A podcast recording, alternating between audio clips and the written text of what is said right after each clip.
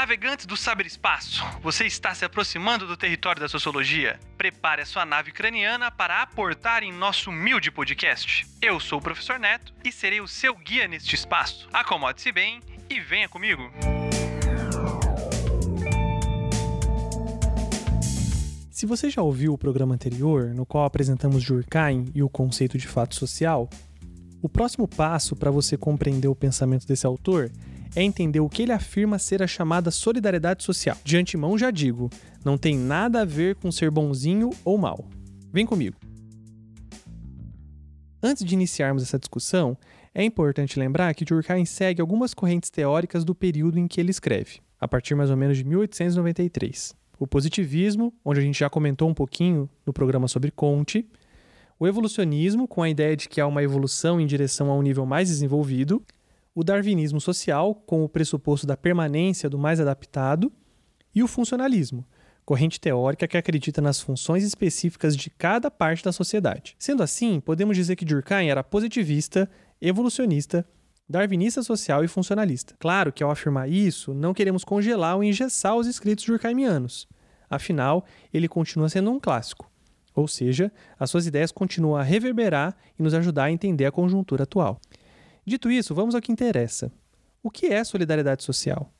Este conceito surge na teoria de Durkheim porque ele buscava fazer uma morfologia do social, ou seja, buscava compreender como as sociedades se estruturam. Solidariedade social seria a dependência que o indivíduo tem da sociedade. Essa dependência pode variar de acordo com a complexidade da divisão social do trabalho.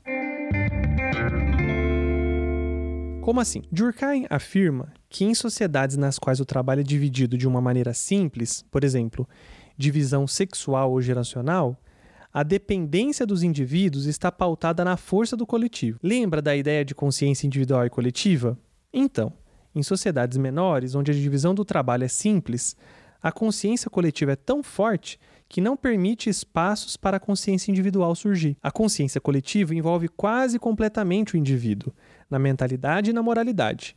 Essas sociedades estão vivendo sobre a chamada solidariedade mecânica, ou seja, a vida em sociedade é marcada pela semelhança extrema, a ponto de só existir a consciência coletiva do grupo e do coletivo. Já a solidariedade orgânica está presente em sociedades com divisão do trabalho complexa, pois, ao invés de semelhanças, as dessemelhanças começam a crescer exponencialmente. Nessas sociedades, ao invés de divisão sexual, temos a noção de profissões e especialidades. Para ter uma ideia clara sobre isso, Pense nos cursos de graduação de alguma universidade. Há uma infinidade de funções possíveis em sociedades com divisão do trabalho complexa. Em virtude das dessemelhanças, a consciência coletiva perde força, permitindo à consciência individual aflorar e ganhar espaço. Acho que já deve ter ficado evidente que atualmente vivemos sobre a solidariedade orgânica. Mas e se a divisão do trabalho não for suficiente para identificar qual o tipo de solidariedade de uma sociedade? O que fazemos?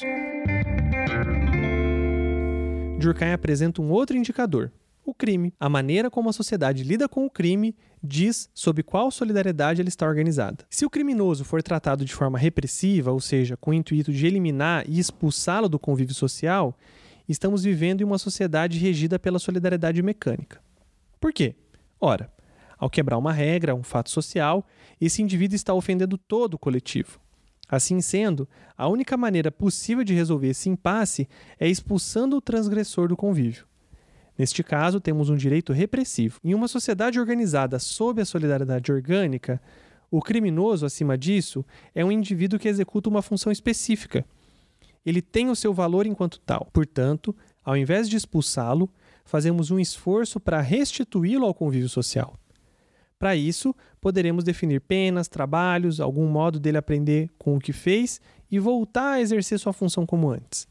Neste caso, temos o direito restitutivo. Isto posto, juntando tudo, temos o seguinte esquema: sociedades menores, solidariedade mecânica, direito repressivo. Sociedades complexas, solidariedade orgânica e direito restitutivo. Deu para entender? Espero que sim. Se não, tem um vídeo lá no canal do YouTube chamado Sociologia Animada sobre esse tema. Acho que você pode gostar. Até o próximo programa e tenha um ótimo dia, tarde ou noite. Tchau!